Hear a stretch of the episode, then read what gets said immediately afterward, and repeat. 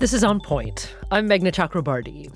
If you walk along the beach on the Pacific Northwest coast, you might not notice some very special things. They're called clam gardens, and they've been sitting along the shore for thousands of years. Clam gardens are these really special intertidal spaces where, for thousands of years, indigenous people moved rocks to the low tide line to terrace the beach, just like you could terrace a hill to grow more grapes. You can terrace a beach to increase the area for clams to live. That's Marco Hatch. He's an associate professor at Western Washington University in environmental science and a member of the Samish Indian Nation. He's also a clam garden expert. Now, clam gardens are an indigenous innovation that's essentially a rock wall along the shoreline. These structures allow the rising tides to bring sediment over the rock wall to create an ideal habitat for the clams. But then during low tide, it creates an exposed beach that's ideal for harvesting. Hatch says clams grown in gardens are two to four times the size of other clams, and the gardens are 150% to 300% more productive than wild beaches. Clam gardens are really fascinating ecologically because the very rocks that define a clam garden, those basketball sized rocks on the low tide line, creates this fascinating three dimensional structure. All of these rocks piled up with little hidey holes for other things to live in them like big snails or limpets or chitons or red rock crab or seaweed, which are all also traditional foods. And so we often focus on the clam productivity, but that rock wall itself creates this really complex environment that lots of other um, native species and traditional foods also reside in. Clam gardens are ancient. Examples approximately 3,500 years old are known from Washington state to coastal British Columbia, Canada, and all the way up to southeast Alaska.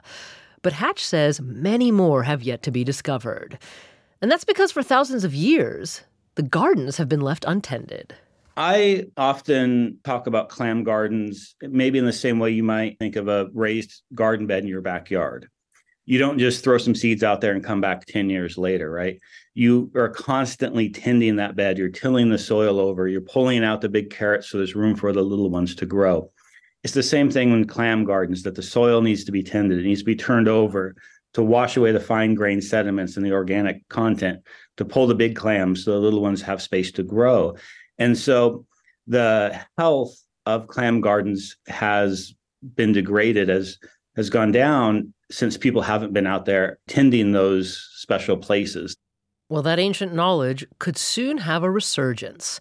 The National Science Foundation is providing funding for a new organization called the Center on Braiding Indigenous Knowledges and Science. One of the center's projects is helping indigenous communities reconnect with the ancient practice of clam gardening. The center's mission is to, quote, ethically braid Western and indigenous science research education, and practice related to the urgent and interconnected challenges of climate change, cultural places, and food security. End quote. Hatch says he's grateful for the additional funding, but says the creation of the center is more meaningful to him than money. What's more important is the acknowledgement of the role that traditional ecological knowledge has in thinking about how we manage our ecosystems today. What are our priorities? Whose voices matter? Who's at the table? What's the goal of ecological restoration and management? And how do we build true, authentic partnerships with Indigenous communities that have been on this landscape since time immemorial? And Hatch says his project on clam gardening is a perfect example, given its importance regarding climate change and food security, but also its cultural significance for Indigenous communities. For quite a while, one of the dominant narratives is that Indigenous people of the Northwest didn't have an impact on the landscape that we were simple hunter gatherers and that we lacked the tools and technology to to meaningfully modify the environment. In the terrestrial realm, camas tending, cultural burning, these sorts of practices have been used as evidence to reverse that false narrative. In the marine environment, it's been a bit harder. And clam gardens offer this monumental structure that's undeniably human made that shows undeniably that indigenous people have impacts on the environment and have modified the environment in a reciprocal fashion for thousands of years. That was Marco Hatch. He's an associate professor at Western Washington University in environmental science and a member of the Samish Indian Nation. Well, joining us now are the co leaders of the new NSF funded center. Again, it's called the Center for Braided Indigenous Knowledges and Science. Bonnie Newsom is an associate professor of anthropology at the University of Maine. She's also a member of the Penobscot Nation, and she joins us from Augusta, Maine. Professor Newsom, welcome to you. Thank you very much. It's a pleasure to be here.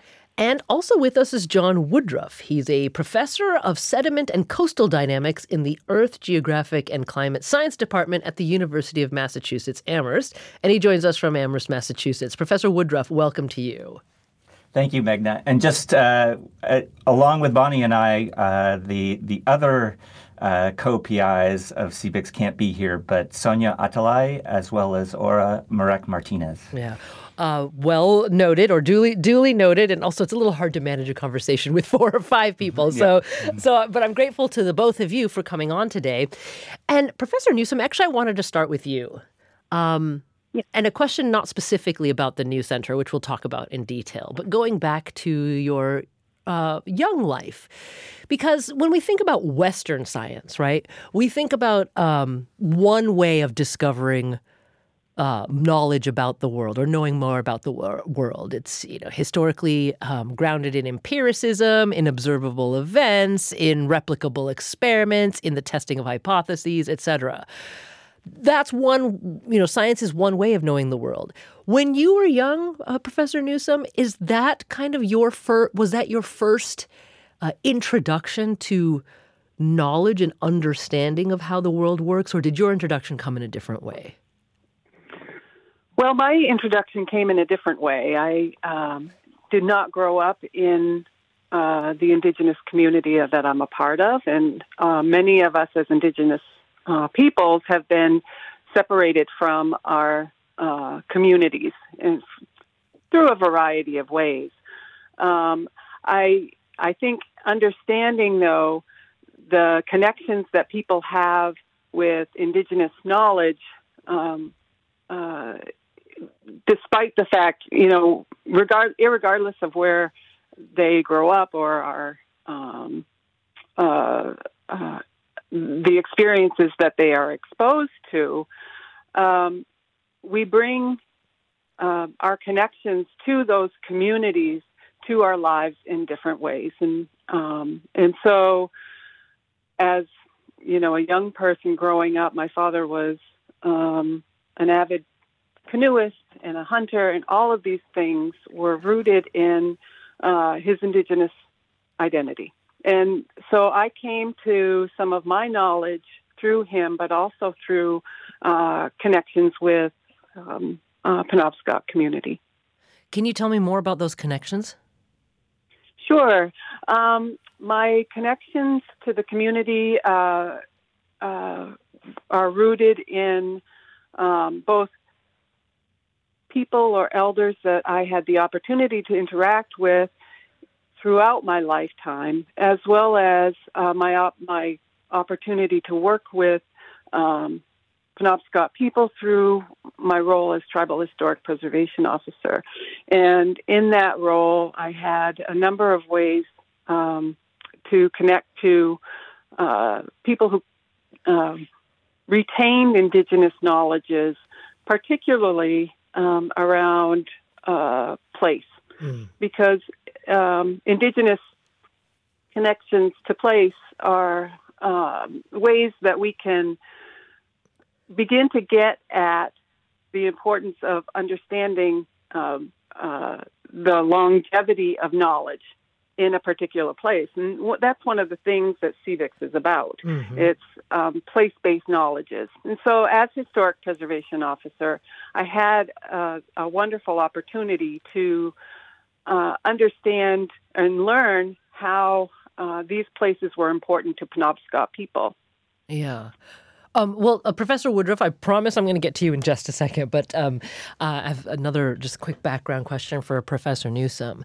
Um, given the fact that you are uh, associate professor at the University of Maine, it means that, you know, by definition, you've had to travel along the conventional paths in academia, right?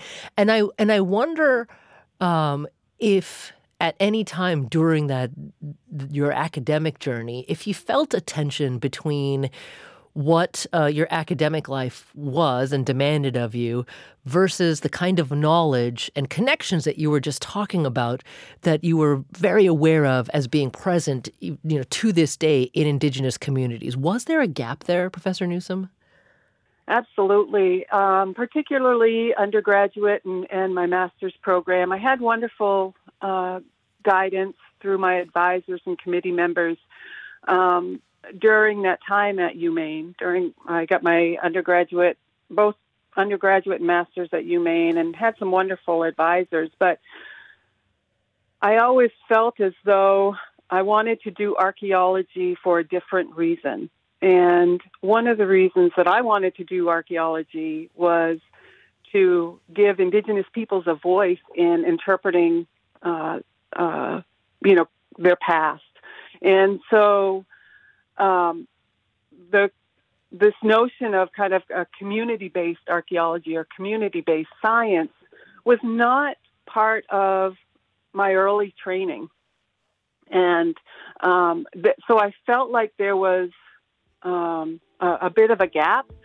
But on the flip side of that, I got some really wonderful uh, experiences and understanding Maine archaeology from the Western perspective. Well, Professor so, Newsom, let me just uh, step in here briefly, mostly because we have to uh, take a quick break here. And Professor Woodruff, I haven't forgotten about you. I want to get your perspective on sort of how your academic journey also brought you to uh, becoming one of the uh, the co-leaders of the new Center for Braiding Indigenous Knowledges and Science, which we'll talk much more about when we come back. This is On Point.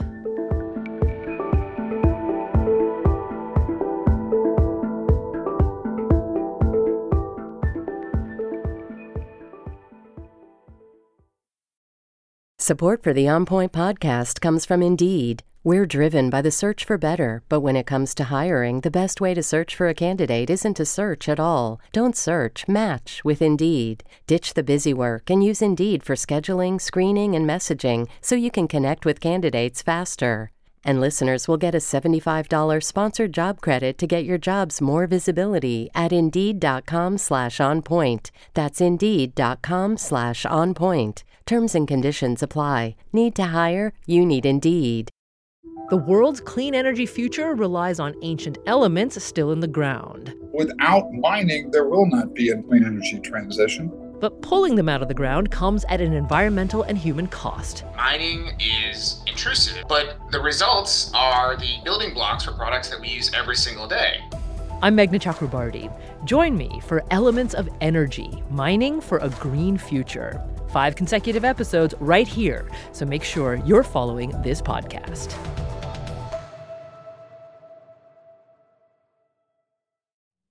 This is On Point. I'm Meghna Chakrabarti, and today we're talking about Indigenous knowledge and Western science, and how those two things are coming together in a major new project funded by the National Science Foundation.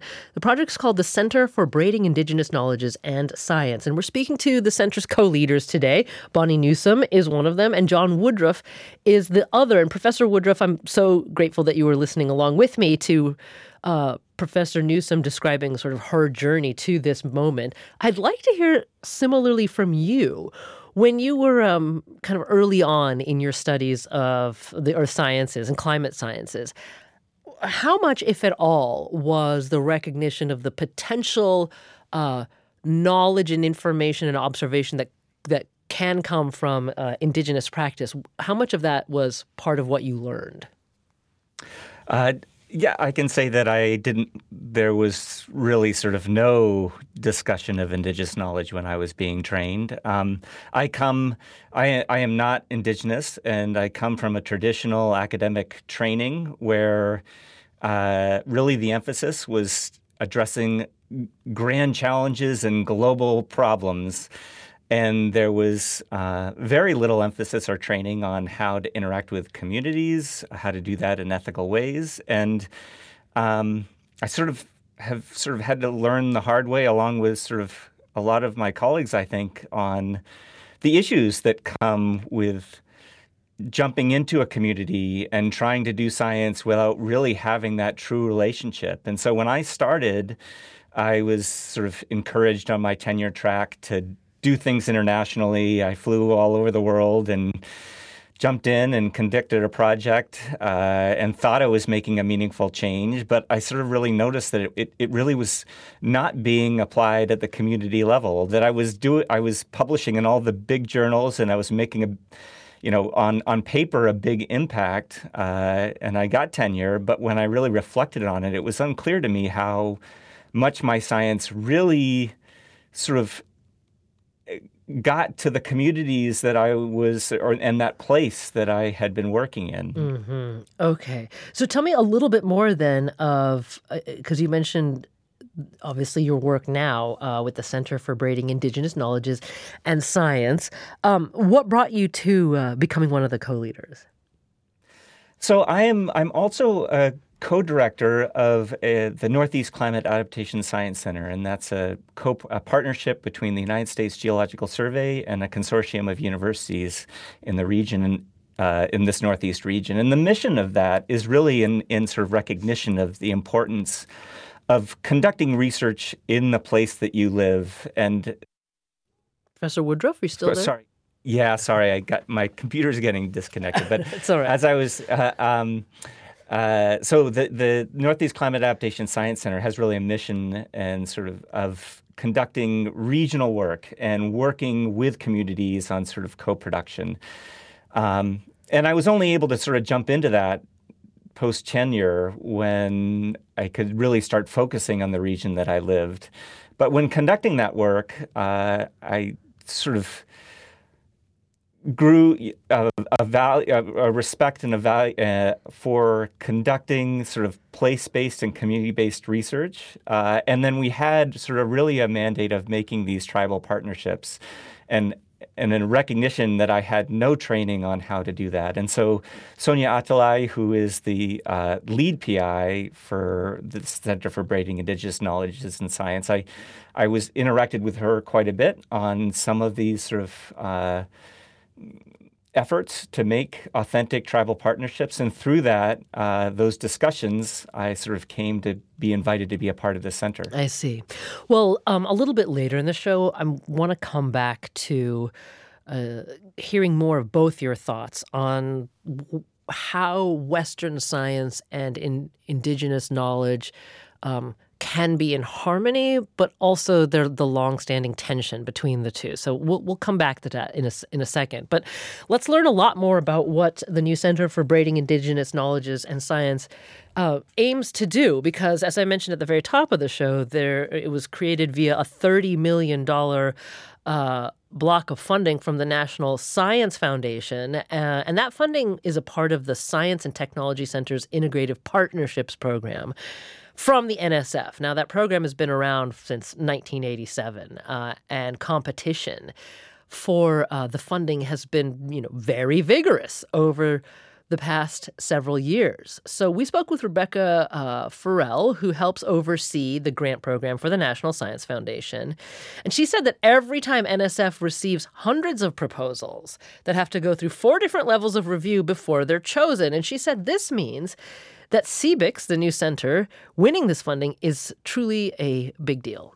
What we think is really exciting about it is that it represents this opportunity, really, to scale up existing efforts to connect Indigenous knowledges with Western science in areas of societal relevance, in this case, climate change, food systems, and cultural heritage. So, really, the goal of this particular center and, and why we're interested in it is that it's going to advance knowledge about our natural and built environments and hopefully develop better solutions for adapting to changing environments at both local and global scales. So that's uh, Rebecca Ferrell at uh, the National Science Foundation. Professor Newsom, can you tell me more about why these three areas in particular, um, about cultural heritage, climate change, and food systems, are the places where the center will focus most of its research and efforts on? Yes, thank you for that question. I think we opted to focus on these areas because um, many of us uh, that are part of the kind of research team um, have experience in, in these areas, particularly um, uh, there are a number of indigenous archaeologists and environmental sciences. And so, one of the things that we know as um, kind of indigenous scholars and indigenous communities recognizes that these and other systems, uh, social systems and environmental systems, are interconnected.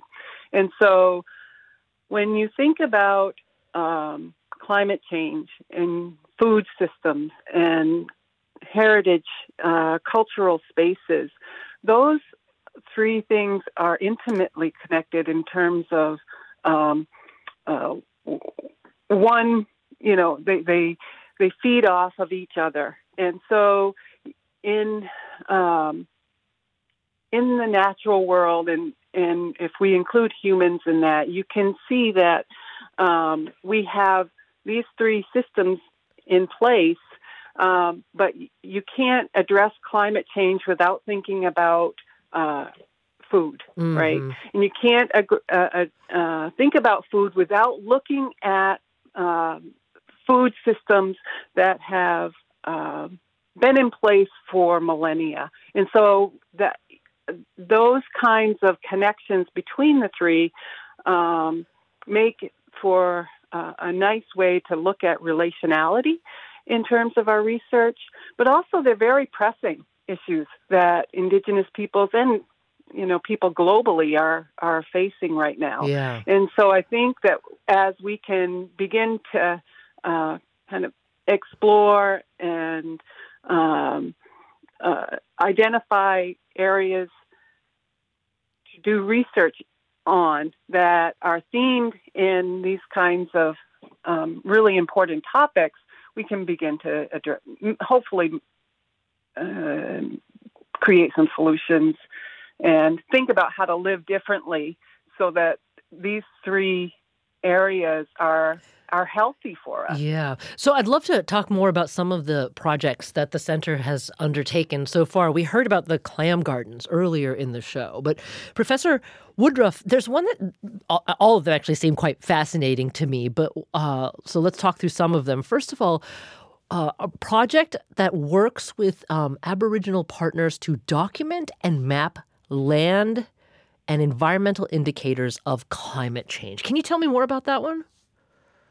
Um, sure. Well, I, I, so I'm I'm always a bit nervous about talking to these particular projects because I think that they really are rooted in the region, and we have specialists that are particularly focused on these uh, specific projects, and so they the um, the thing that I think is that that I'm most qualified to talk about is sort of the importance of these sort of place and community based projects and that the center's goal of taking those projects, all sort of uh, that that have sort of exciting. Uh, that are really exciting in and of themselves, but sort of what I'm sort of involved in, and, and it, are the discussions of how we scale these projects up. So, in and of themselves, they're kind of a local place based project.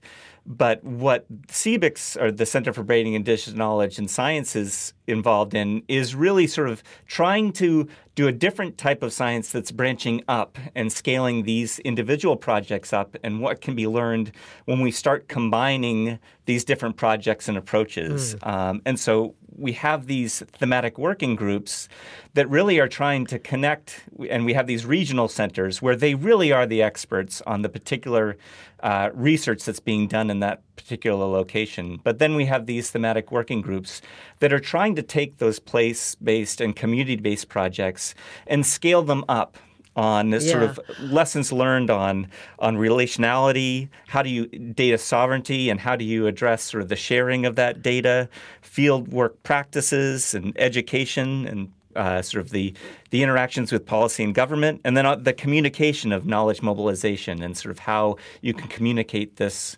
uh, the various methods that this that this research can be communicated can be communicated communicated to the at the local level, but also the regional and national and international.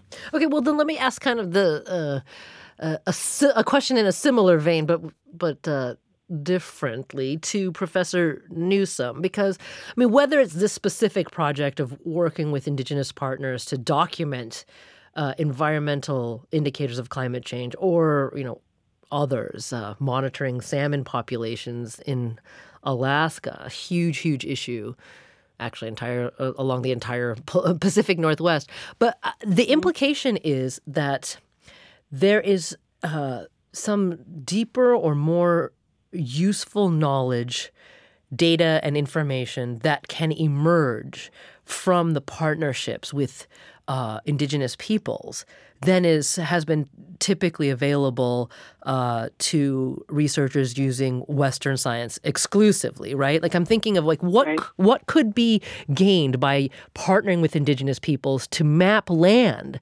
looking for indicators of climate change that that's not accessible from, you know. Um, uh, geosats that are looking down and measuring you know, hot spots in the summer over the course of 20 years. Do you see what I'm getting at, Professor Newsom? Right.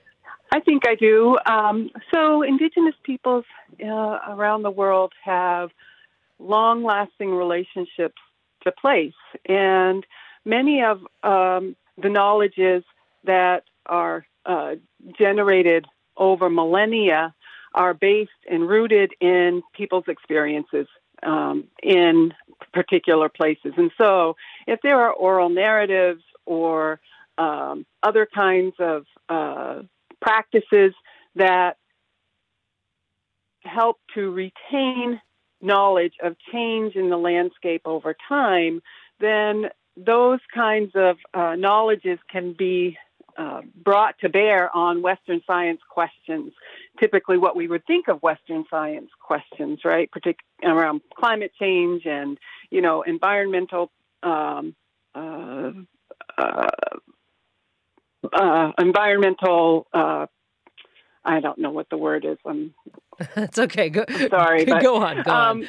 But anyway, um, just knowing that people have um, been engaged with this particular these particular places for millennia, they've developed certain practices and understandings and have witnessed different things, and those uh, knowledges have been trans um, transferred across generations. And so um, I, I, think as uh, we bring in Western science into um, our spheres of knowledge as Indigenous peoples, we can begin to not only share that information in a in an ethical and you know trusting way with our partners, mm-hmm. but we can also bring Western science to uh, help improve our communities.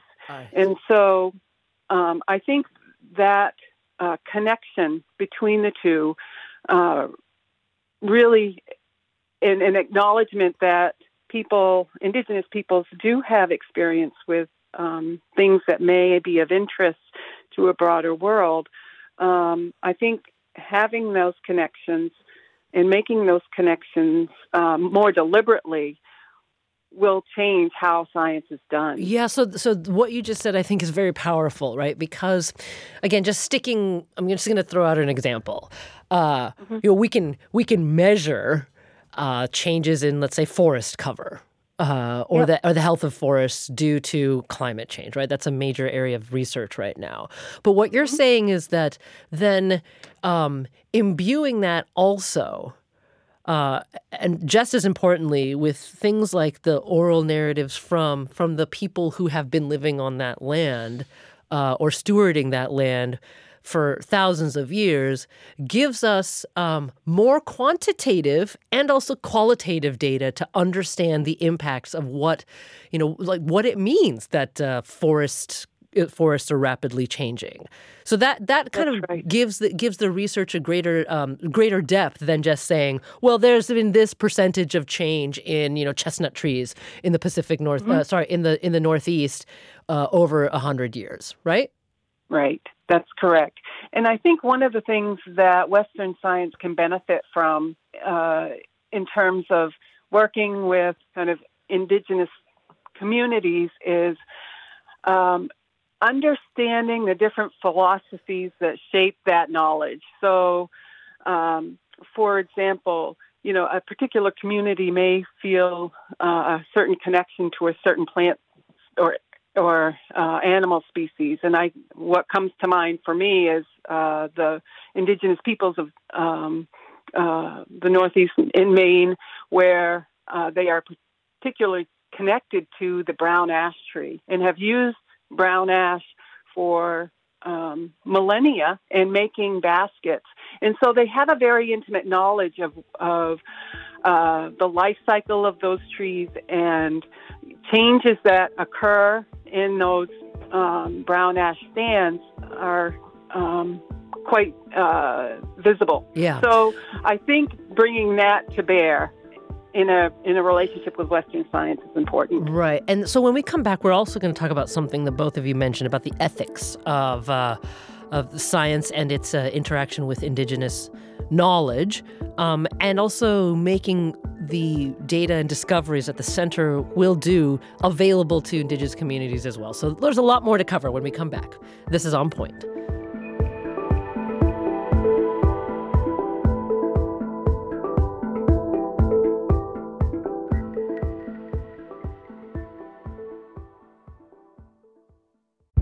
Did you kill Marlene Johnson? I think you're one of the first people to have actually asked. From WBUR and ZSP Media, this is Beyond All Repair, a new podcast about an unsolved murder that will leave you questioning everything. Somebody should be in jail for murdering my sister. A woman who's never been believed. As long as they think I have done this, then they're not looking for who actually did this.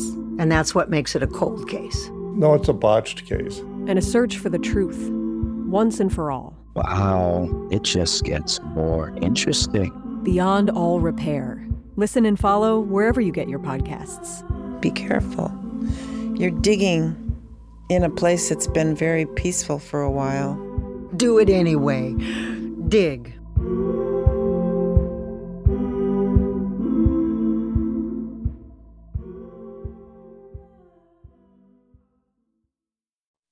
You're back with On Point. I'm Meghna Chakrabarti. And before we return to today's conversation, I just want to let everyone know that, of course, we are following the biggest news in the world right now Hamas's attack on Israel and uh, Israel's response. And we're working on a show for later this week that will really help us make sense of the global implications of what has happened over the past several days in Israel. So if you have any questions about that, questions that you want answered about those global implications, call us and leave a voicemail at 617 353 0683. That's 617 353 0683. That's one of the shows we're working on for later this week. Another, we're going to be talking about math. It's a very intense week here at On Point, but, but stick with us because for decades, national test scores have shown that uh, American students are, are not doing as well in math as their international counterparts. Well, the state of California has recently made some major changes to uh, how they're going to teach math in public schools. They've adopted a new thing called the California Math Framework. It's a thousand pages long. Uh, and it's got a lot of stuff in it that actually many mathematicians say will not work. So, Californians in particular, if you're a parent, uh, a mathematician, or a teacher, we want to hear from you. What is math like where it's taught in your classrooms? Is there a better way to teach it? We want to hear your stories about um, mathematical education. You can also call our number, 617 353 0683, to share your stories about that. Or better yet, use our On Point Vox Pop app. If you don't already have it, go to wherever you get your apps and look for On Point Vox Pop. So, math education in California and uh, obviously Israel and Hamas. Two big stories we're working on for the rest of this week that we would love your input on. Today, we are talking about a remarkable new center called the Center for Braiding Indigenous Knowledges and Science. And we're speaking with its co leaders, Bonnie Newsom, who's an associate professor of anthropology at the University of Maine, also a citizen of the Penobscot Nation, and John Woodruff, professor of sediment and coastal dynamics in the Earth, Geographic, and Climate Science Department at the University of Massachusetts, Amherst.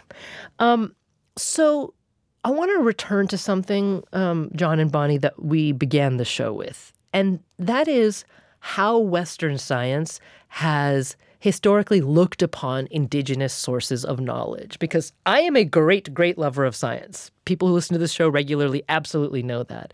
But I'm also fully aware that when, and I keep saying Western science for a reason, right? Because when it comes to how Western science views indigenous knowledge, it's over the centuries, it's primarily been seen through you know, two different perspectives. One is just pure racism, because Western science, when it came to, uh, you know, the Americas, was done through a colonial means. So why would colonists or uh, uh, Enlightenment era scientists believe they should take uh, indigenous knowledge seriously? That was just flat out racism. And second of all, the sense that how indigenous cultures gather knowledge, steward it, interpret it wasn't worthy of being taken seriously because it's not the same as empirical science in terms of measurement, experiment, etc. I don't think that that uh, tension is gone entirely. The center might be kind of a first foray into into um, pushing that back.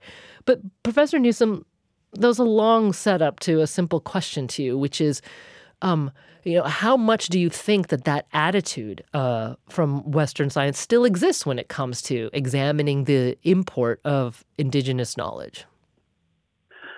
Well, I think, you know, anything, any new way of thinking is always met with challenges. And this is, Indigenous knowledge isn't a new way of thinking, but it's certainly um, an unfamiliar territory for many Western sciences, uh, scientists. And um, I think part of uh, the reluctance to include things like oral narratives as part of the science exploration or part of a research topic exploration um, is uh, um, not embraced for a couple reasons.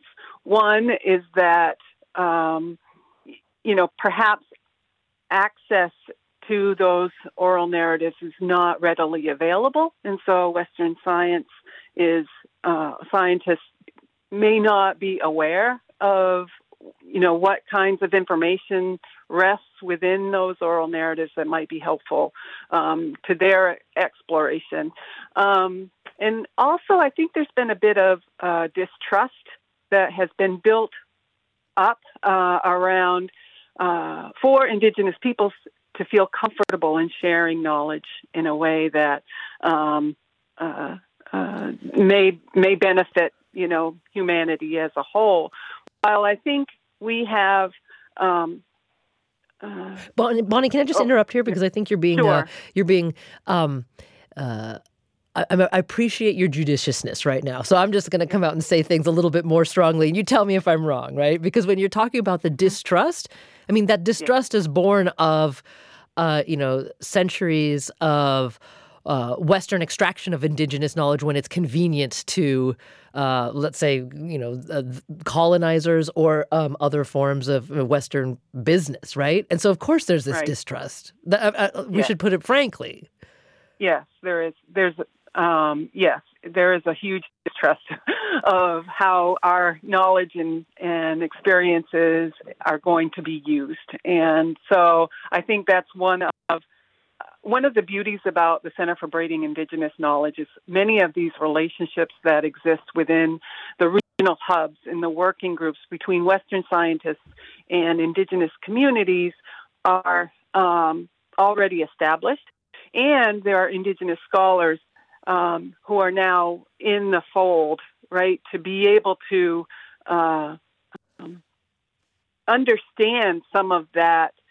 Uh, um, uh, trauma that has occurred mm-hmm, mm-hmm. in in terms of indigenous peoples sharing knowledge and then having it being kind of co-opted for for reasons that they did not yeah. choose. So, Professor Woodruff, let me kind of um, look at the other side of the coin on this one because uh, I think that that there are many people listening, many people in the scientific uh, community or communities who would say, uh, well, there's a reason why, uh, you know, if we're going to use crass terms, well, I will today, that indigenous knowledge hasn't been uh, taken that seriously. There, you know, they might say there's legitimate reasons for that, and that is, you know, uh, empirical Western science um, advances confidently in its discoveries about the world because it, you know, really sticks to rules about observations have to be measurable. They have to be, t- you know, hypotheses have to be testable. You have to be able to replicate it, and then, you know, once those uh, standards are met, the new knowledge can actually say, well, yeah, this needs to be part of science. Whereas Western scientists may not look at the means by which indigenous communities um, accrete their knowledge as meeting those same standards. Um, is that not a legitimate viewpoint that might make some people say, well, you know, we're not sure what there is to be gained from the work of a, of a center like the new one? Um, I, I, guess I would say that you know that that the way that you frame that is is sort of definitely correct in the way that science has been approached previously. But I also would point to that most of my colleagues see that science is changing and a recognition of the importance of getting of of getting into the community and working with society more. And I think that scientists are recognizing that there is a growing gap between academia and society, that uh, there is less appreciation for what we do and the value that we bring. And I think that is in part because although the approaches that you described have have brought many unbelievable advances and it's and we're not this center is not throwing out that type of approach. What it is trying to do is braid an, an, another approach that is more sort of framed and is based on community and place versus the traditional side that I was trained on is really sort of more global and that if you address those you know pure science questions that eventually uh, there will be societal benefit. But that's a real slow burn, and it takes decades, oftentimes, for society to see how those might really be relevant. Uh, and we need now to really address problems that are facing society today, and we mm. need to move much faster. Mm. And I think the time is now for a center like this that really includes this this other style of science. And I would I would frame it as that every community has something to bring to the table on this topic. I mean, I think that the, the thought that a scientist can kind of jump into any community and really understand the environment as well as sort of uh, a community that's been established there for decades or centuries uh, is, you know, th- there is kind of a bit false. And what better way to start doing this type of approach with? Well, it looks like uh, Professor Woodruff, we're going to get you back when your computer decides to reconnect with us. But um, uh, excuse me for my froggy voice as well, Professor Newsom. Maybe hopefully the center can help explain why my allergy season seems to be getting longer and longer every year. But um, just to, that's not a question for me for sure. um, well, so just uh, just to pursue this a little bit further, and then I want to refocus on the um, on what Indigenous communities hope to gain from partnerships like like the one at the center has. Um, we uh, I read this recent article from uh, another professor of archaeology, George Nicholas. He's at Simon Fraser University, and we we reached out to him, but unfortunately he couldn't join us today. But he sounded a note of caution still, nevertheless, because he said. Um, to our producer Paige, he said that he still sees a double standard when it comes to uh, cooperation or cooperative efforts between um, science and indigenous knowledge. Because here's what he wrote to us. He said, The issue I see is that when it is aligned with their expectation and results, Indigenous knowledge is seen as a valuable source of information. So, when it's aligned with science's expectations and results. But when it's at odds with scientific results, it's still seen as questionable, ignoring the value of that discrepancy as an avenue for unanticipated discoveries. What do you think of that, Professor Newsom? I would agree with um, Dr. Nicholas. I think you know it's uh, we. I think we as Indigenous peoples see um, science cherry picking some of what Indigenous peoples have to offer, and as long as it fits um, within the the goals of you know, whatever scientific study is is being undertaken, um, it it uh, it is okay. Mm. And then, but when it doesn't, when it challenges uh, some of what um, the science is saying, um, then oftentimes it does get dismissed as um, something that is not as credible as kind of a Western science approach. Right, right. Well, I think we have Professor Woodruff back with us. Um, and uh, Professor, what I, I want to spend the last few minutes of the show uh, talking about another major goal of the Center for Braiding Indigenous Knowledges and Science. And both of you have kind of mentioned it um, a little bit in passing. And that is to support the work of Indigenous scholars and to make accessible the data that comes from the re- the research that the center is undertaking, make that accessible to accessible, excuse me, to in, uh, indigenous communities themselves, and that's part of sort of the ethical approach that it seems like the center is taking. Can you talk about that for a minute? Sure. And yeah, I only have a minute before I get disconnected, it seems like. Um, so I think that there is the this center is really designed with sort of how data is is handled at its roots, and so that that and and how um, that data is shared more broadly. So how how is shared outwards, and then how it is shared with the community, and those discussions are happening at the onset of the project. And so I think that that's really an important aspect of this. And we have leaders in the field uh, that are sort of providing sort of the structure and the scaffolding of how do you work with indigenous communities, and how do you come up with an agreement at the start on how on on what data how data is used, how it is respected, um, how it is labeled, so that we know exactly how it should be, um, who it should be shared with, and who it shouldn't be shared with. And there are, you know, we have people that are sort of uh, really, you know, experts in the field. And so I'm a little hesitant to jump too much into it other than to say that I think that that in this day and age, I think people can really appreciate how in this ether where data is really being shared and going and being consolidated and then sort of uh, um, not really given any sort of uh, attachment to um, or, or Looks like Professor Woodruff was correct about there must be a one right. minute timer. I, I, don't know what's going on here, but I, I was just running. I, I would just say that I think that most people on the line can appreciate that we need to do a better job of really thinking about how data is shared, what data should be shared and what shouldn't, uh, how credit is given, and all those things thread uh, what better people to lead the charge on this than indigenous communities that really have a, a, a, strong understanding of how data and information can be misused and the best paths forward on, on sharing it correctly. Yeah. And the I also note that um, regarding climate especially, it's quite it's quite interesting to note that the center is uh, is uh, focusing on a lot of regional projects rather than just trying to explain like global climate change because the impacts of course are being seen very acutely on the regional level. So i look forward to many more years of uh, of research and data and discoveries coming out of the center and i thank you both for joining us today.